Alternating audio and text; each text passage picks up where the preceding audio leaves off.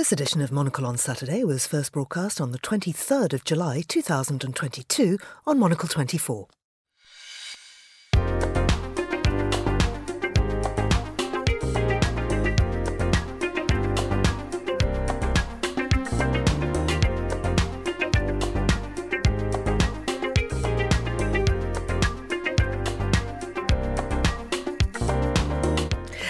I'm Georgina Godwin, broadcasting to you live from Midori House in London. This is Monocle on Saturday. Coming up on today's programme, the journalist Andrew Walker will be here to take us through the day's papers. Plus, we'll get an update from our team in Ukraine. And then, Monocle's contributing editor Andrew Mueller will be telling us about some of the week's stranger news stories. For we learned that certain ungrateful citizens of Wiltshire had entered in a local council scarecrow competition a representation of Boris Johnson, and we learned that there had, as a consequence, been controversy.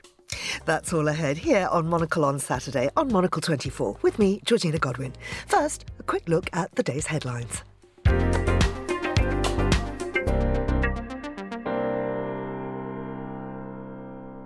Ukraine and Russia have signed agreements which will allow Kiev to resume exports of grain through the Black Sea. The deal means that millions of tons of grain, which has been trapped since the Russian invasion, could soon leave Ukrainian ports. A jury has found Donald Trump's former aide, Steve Bannon, guilty on two counts of contempt of Congress. It's thought that Bannon was an unofficial advisor to Trump at the time of the Capitol Hill riots on the 6th of January 2021. He could now face a custodial sentence. And Cuba is to hold a referendum on the legalization of same sex marriage and civil unions. The new Families Code will be put to a national vote at the end of September after being debated in community meetings on the Caribbean island earlier this year. And that's your Monocle 24 News. Now let's begin in Ukraine. Monocle's Carlotta Rebelo is there and she joins me on the line. Carlotta, I understand a very interesting night for you. Good morning, Georgina. Yes, indeed, we were waken up, woken up in a rush uh, by uh, an air raid siren here in Kiev. Um, not only the siren going on outside, but also an app that we have on our phones by recommendation of officials. So you have the siren outside, you have the phone going on and a call from hotel reception uh, advising us to go to the bomb shelter uh, in the basement. So, along with uh, our other um, hotel guests, we ended in a parking garage converted now into a bomb shelter um, with some beds, and there was a few desks there as well, if you, in case you needed to work. Lots of water plugs, and um, we ended up in total being there for around two hours. Um, we then found out, as of course we first rush uh, down to the uh, to the shelter and then you start looking online to see if you have more information. And we then realized that it was an actual uh, air raid siren alert throughout the entire country. So every oblast every region uh, was on alert. And it seems like Kiev was actually one of the last ones um, to um, uh, have this air raid siren. Um, thankfully no reports of any uh, missile hits here in the city but as we've seen this mo- morning, um, Mykolaiv has been uh, hit uh, overnight. So um, for us, uh, it was just the inconvenience of going downstairs. So that is nothing by comparison. Mm, but it must have given you a pretty good insight into what Ukrainians are, are uh, suffering night after night. Oh, absolutely. And we do rec- we had been commenting all week in a few of our reports how we were aware of our privilege that until now, and we've been here for a week now, it took a week for us to hear the first air raid siren, where even our colleagues, our photographer and our correspondent here, who we've been working with, were like before say, telling us how before we arrived, it was almost every day. Um, now, some people we spoke to over the week were saying that it was quite likely that there were no uh, Uh, threats and therefore no air raid sirens because this grain deal that we've just heard in the news from you was being negotiated. And some even joked as soon as the deal is signed, be ready for your first air raid siren. Well, the deal was signed yesterday, and we had our first air raid siren hours later. So it, it's not a joke. It seems very much like people here are very aware um, of uh, how things work. Mm. Now, you've actually been travelling around, and I know you've been to one of the places where some of the worst atrocities were committed. Yes, we were quite keen to travel to the cities around uh, Kiev to try and see for ourselves and uh, look as well at the state of rebuilding. Uh, we went uh, a couple of days ago to Bucha and Irpin, these two cities that listeners might remember from seeing all over the news about the destruction, about the mass graves that were found. And we, in Bucha, we uh, met the deputy mayor who took us on a tour um, of the city, some of the sites that had been destroyed, but also some of the places that have already been rebuilt. And it's quite staggering when you're driving around and seeing these places, you know, a, a theater burned to the ground with a hole in the ceiling that doesn't exist anymore. Um, and no one was there when it was hit. It was just hitting a, a theater, a music venue for absolutely no apparent reason. Um, we drove past this, um, what was meant to be um, quite a, a high end uh, complex of uh, apartment blocks. Uh, the Bucha and Irpin are more or less half an hour from Kiev, so it had become a suburb for the middle class who was looking for better space in nature, still connected to the capital. It's There's a commuter train, it's quite easy to get to, so you can imagine how it can become a thriving suburb. And they had this project, if uh, I remember the name correctly, it's the Continent um, uh, residential buildings, and um, the deputy mayor was telling us how um, you know Russians took over all the apartments, were even stealing um, appliances, kitchen appliances from people's homes, um, a lot of destruction. Uh, the same with the supermarkets and a few of the warehouses.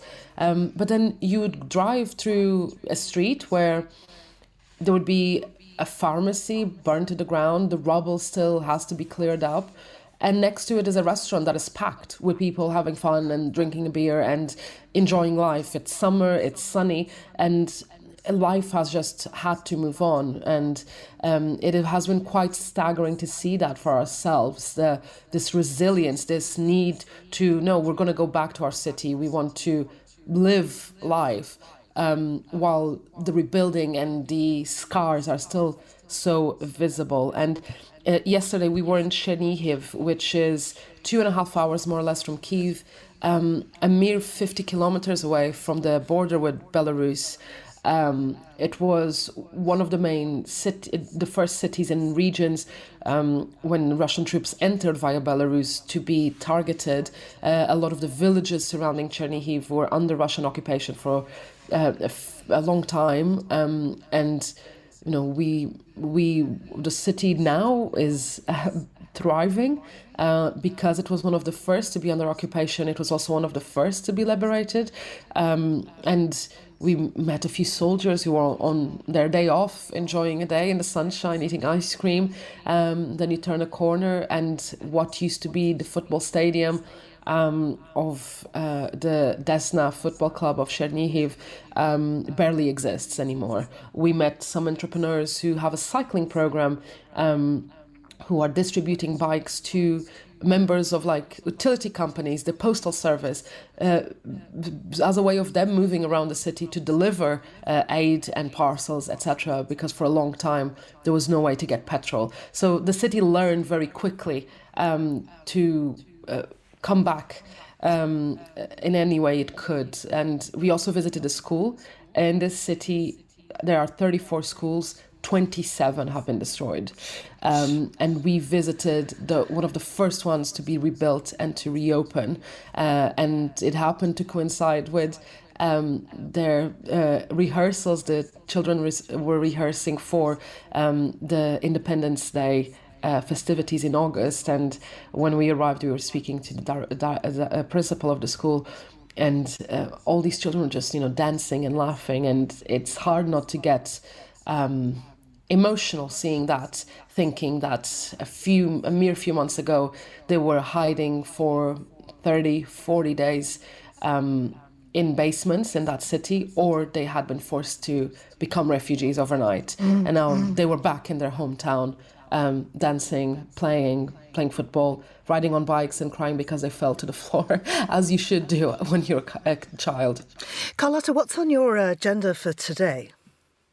So today we are staying here in Kiev and we have the summit, um, the uh, second ever summit uh, of the First Ladies and Gentlemen, hosted by First Lady Olena Zelenska. Uh, it's on uh, in the afternoon, so we'll be heading there quite soon. Um, and uh, the First Lady is hosting an array of spouses from um, other countries um, here. Um, we can't disclose yet who exactly, but uh, listeners and readers will be able to hear it next week. but for now, we can't really say who's attending, and um, we are quite keen to, you know, also understand a bit more of this of this the important role that the First Lady has played in uh, keeping the diplomatic channels open. And uh, we saw that she was just in Washington, D.C. a few days ago and um, keeping to spread the word of what's happening in this country. And then we uh, top it all off um, by getting a night train at around 10.30 p.m.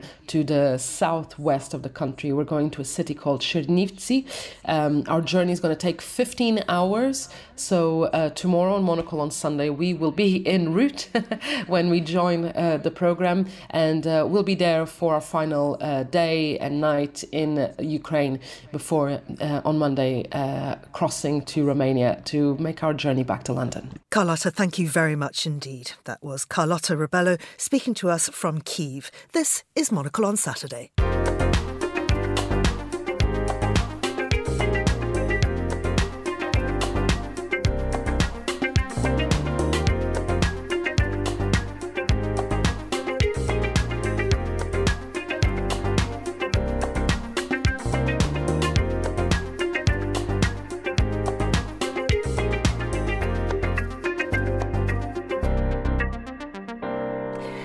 Going to have a closer look at some of the day's main stories now, making the papers with Andrew Walker, who's a journalist and former economics correspondent for the BBC World Service.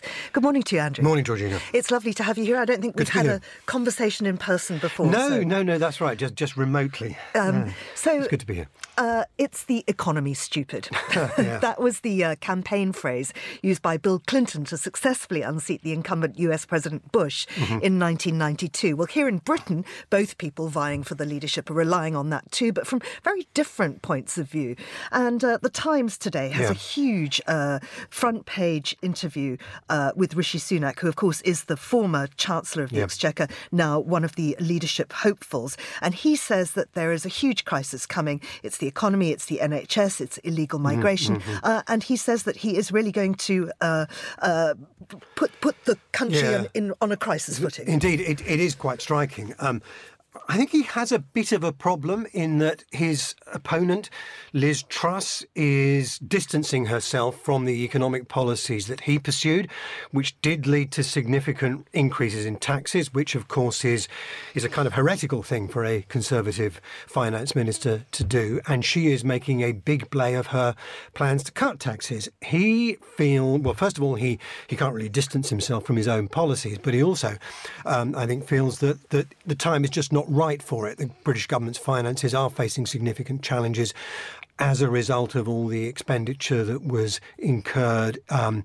in in responding to the pandemic, um, and um, and also the fact that we've got really persistently rather weak economic growth, which affects the tax side of the, the government finances. So he does have this real challenge. And I mean, I, looking at the Times article, I was on the economy side of it in particular. I was slightly scratching my head and thinking, well, what is going to be fundamentally different about it um, compared with what he's done previously? In addition to this question of government finances and weak economic growth, we have this global inflation problem, which has hit us um, as hard here as it has anywhere else. The most recent figure for the UK was 9%. He, I think, is arguing that Liz Truss's proposals for tax cuts would add to that inflation problem. Um, and that's one of the reasons he is reluctant to go down that, that road. But what substantively this laser focus on on on on, on the economy and the and the crisis footing um, it's not quite clear to me what that's going to mean in practice. Mm. As you say, this is also a global problem, and the Irish Times is talking mm-hmm. about the ECB and the difficult position that that's in. Yes, so um, the European Central Bank raised interest rates on Thursday, its first move for many years. Um, the ECB, you may remember, had one of its interest rates below zero for a time. That's no longer the case anymore. Um, but yeah, central banks generally do have this real problem. Um, they uh, their their ma- their mandate generally is to keep inflation under control, and for the last few decades that seems to have been pretty successful.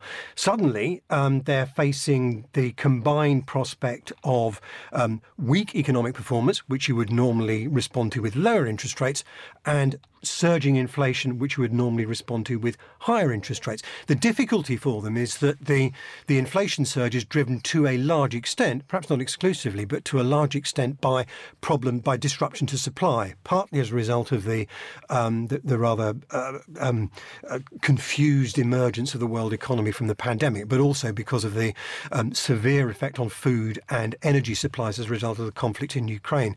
So it, the, the Irish Times article is suggesting that the um, that the ECB, along with other central banks, is kind of currently finding itself in the the position of being a rather convenient scapegoat mm. for for for governments. Um, um, because central banks are the ones who know, who at least have the responsibility for setting interest rates, and um, and therefore are likely to get quite a lot of the public blame for for the pain that's likely to be associated with slower economic performance, with um, inflation that may come down only slowly, um, and with higher borrowing costs for people buying their homes, running small businesses, and so forth. Mm.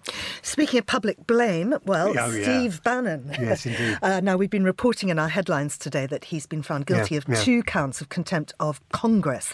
Uh, the New York Times has uh, naturally a big piece on this. What, what are they saying? Well, it is striking, actually. You know, the last time I did this slot, I um, I, I spoke about um, an indictment against one of the president's former um, former president's advisors. Um, that was Peter Navarro.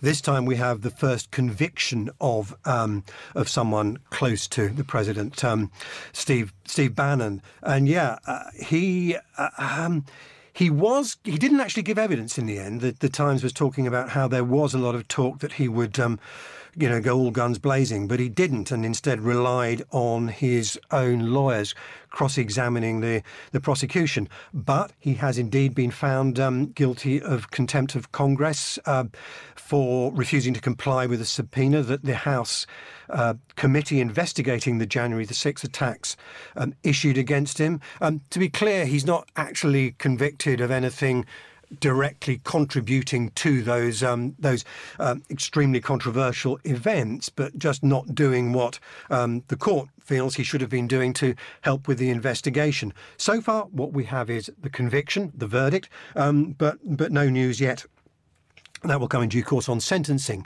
but it is certainly the case that prison a prison sentence of up to a year is theoretically possible. Mm. Isn't it extraordinary the way that these January the sixth hearings have been done like a television series? And of course, we've seen the sort of season finale now, haven't we?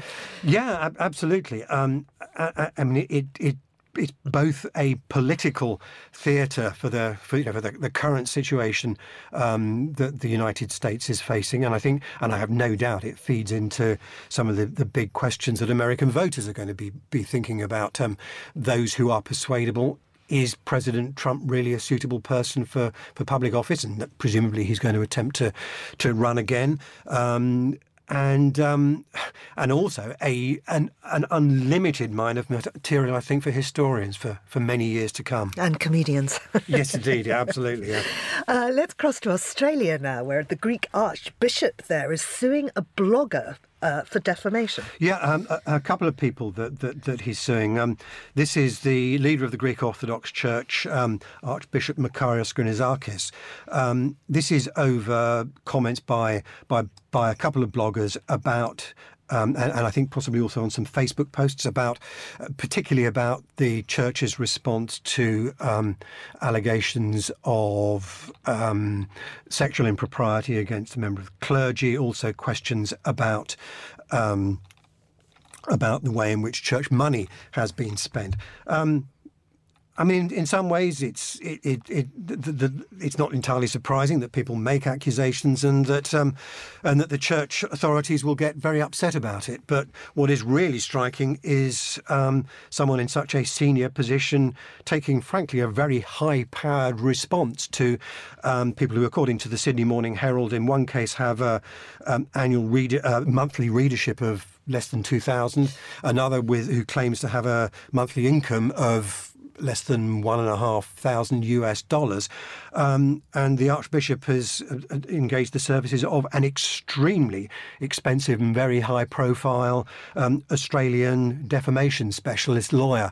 Um, that, I think, in, just in and of itself makes this a, a, story that really does make you think, think, my goodness. And um, uh, um, clearly the Archbishop thinks it's it, it's something that's worth putting a lot of effort into. Yeah. Uh, finally, let's go to China, and this is a very disturbing story about extinctions of freshwater fish. Yes, the two in particular, two um, fish that were known as the giants of the Yangtze, the Chinese um, the Chinese paddlefish, which is an extra- which I say is was an extraordinary looking creature with an extremely long snout, and the um, and the uh, the uh, Yangtze sturgeon. Um, they're both very large fish. I mean, in, particularly in the case of the Chinese paddlefish, it's not exactly news. I mean, I think it was well known that it had almost certainly disappeared. But what the South China Morning Post is reporting is confirmation from the International Union for the Conservation of, of Nature that they have um, officially declared the, the fish to be extinct, which is is very sad. It's not the, there, there is another species of paddlefish in the United States, but it's still a very striking um, and, as you say, Georgina, very sad development um, the, the, the report is suggesting that a lot of the blame goes to um, the destruction of habitats, particularly in sensitive developments, uh, and um, dam developments in particular, which have made it very much more difficult for these these large fish to move backwards and forwards between feeding and breeding grounds and so forth. Um, and I do fear that it won't be the last time we'll be talking about a story like this. No, absolutely. There's a great book actually. It's called Pod by Laline Paul, mm-hmm. uh, and she's the person that wrote The Bees, which was a yeah. huge bestseller. And it's it's a kind of um, it's sort of slightly science fictiony, but mm-hmm. everything is based on fact, yeah, and, yeah. and it's about dolphins and just how habitats are disappearing yeah, for these yeah, animals.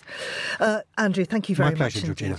That was Andrew Walker, journalist and former economics correspondent for the BBC World Service. You're listening to Monocle on Saturday. The Foreign Desk is Monocle 24's weekly global affairs programme. We tackle the world's biggest news stories, as well as those left untold. If actually you speak to the ordinary people, their aspirations is for a unified country, whether you talk to business people, to school teachers, to market traders, and so on and so forth, across the board, is they want to see their country recreated as it was only this time as a democratic, accountable system. Our expert guests offer in depth analysis and first hand experience. One of the Ebola treatment centres I went to had been burned down by a community that were very resentful and frightened of Ebola, and they still have a bunker in the middle. They've dug a big, deep bunker where they can hide if people come and shoot at them. The Foreign Desk with me, Andrew Mueller, is available every Saturday from midday London time, right here on Monocle 24.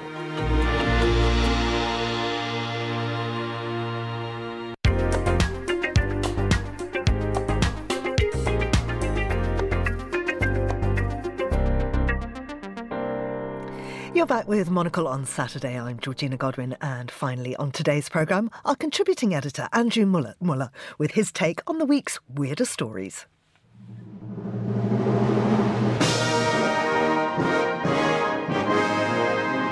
We learned this week that the next Prime Minister of the United Kingdom, heir to an office and an apartment in a somewhat shabby inner city terrace house, once occupied by Wellington, Disraeli, Lloyd George, Gladstone, Attlee, Churchill, Thatcher, and Blair, is.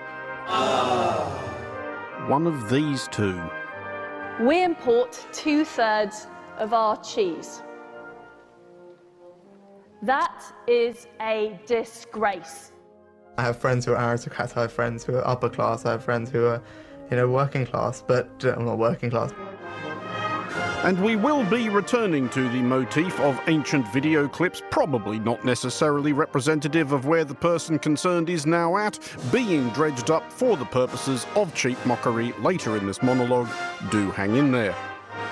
We learned that the end result of the deliberations of the current claque of Conservative MPs is a runoff between Foreign Secretary Liz Truss and very recently former Chancellor Rishi Sunak, from between whom the Prime Minister of a kingdom of 67 million people spread among four nations will now be chosen by the Conservative Party's membership, i.e., 200,000 insane, gout stricken retired brigadiers in yellow corduroy trousers and their seething, furious wives, largely clustered within an easy gin pickled stagger of one of maybe four Surrey golf courses.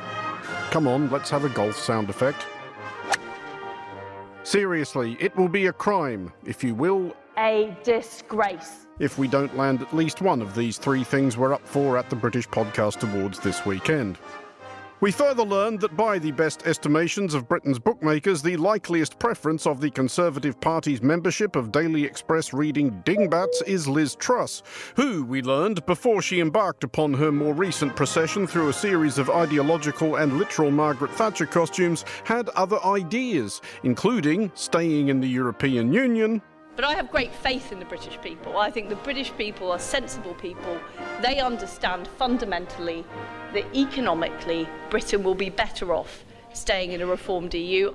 and abolishing the monarchy. I agree with Paddy Ashdown when he said, everybody in Britain should have the chance to be a somebody. But only one family can provide the head of state. We Liberal Democrats believe in opportunity for all. We believe in fairness and common sense. We believe in referenda on major constitutional issues. We do not believe that people should be born to rule. So we learned, possibly we try to be a credit where due sort of monologue, that perhaps this clearly dyed in the wool Republican Remainer is on the verge of executing the greatest sleeper operation in history. We learned also.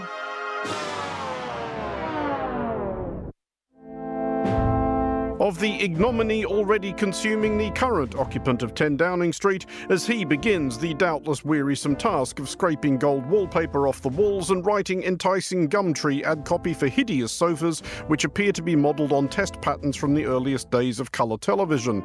For we learned that certain ungrateful citizens of Wiltshire had entered in a local council scarecrow competition a representation of Boris Johnson, and we learned that there had, as a consequence, been controversy.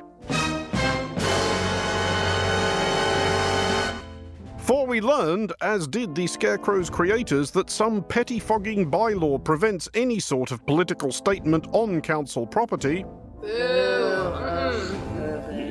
And that, as a result, the Boris Johnson scarecrow had been disqualified.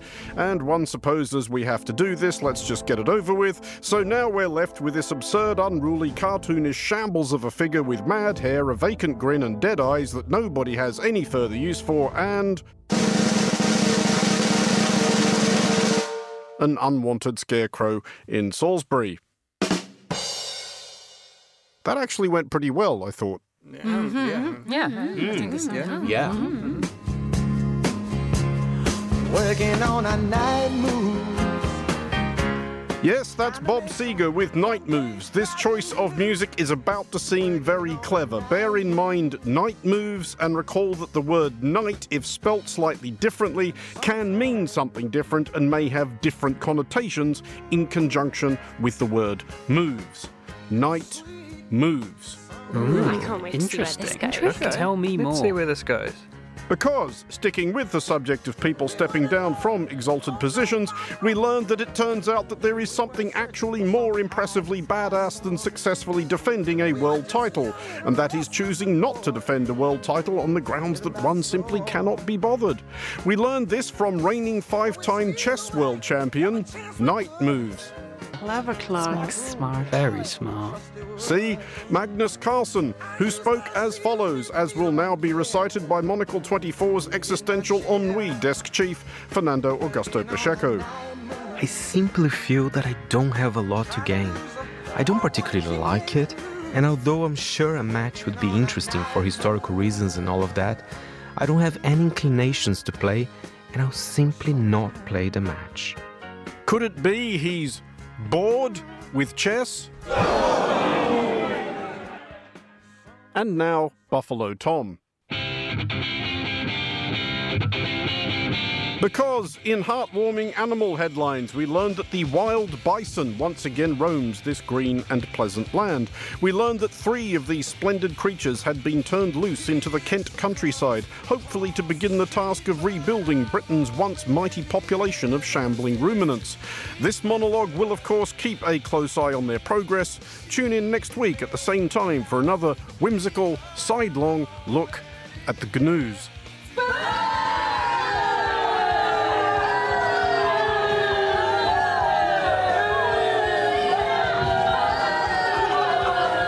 For Monocle 24, I'm Andrew Mueller.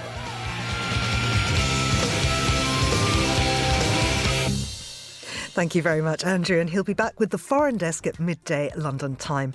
And that's all for this edition of Monocle on Saturday. Thanks to our studio engineer, Nora Hull, our producer, Rhys James, uh, and of course to you for listening. I'm Georgina Godwin, and Monocle on Saturday will return at the same time next week.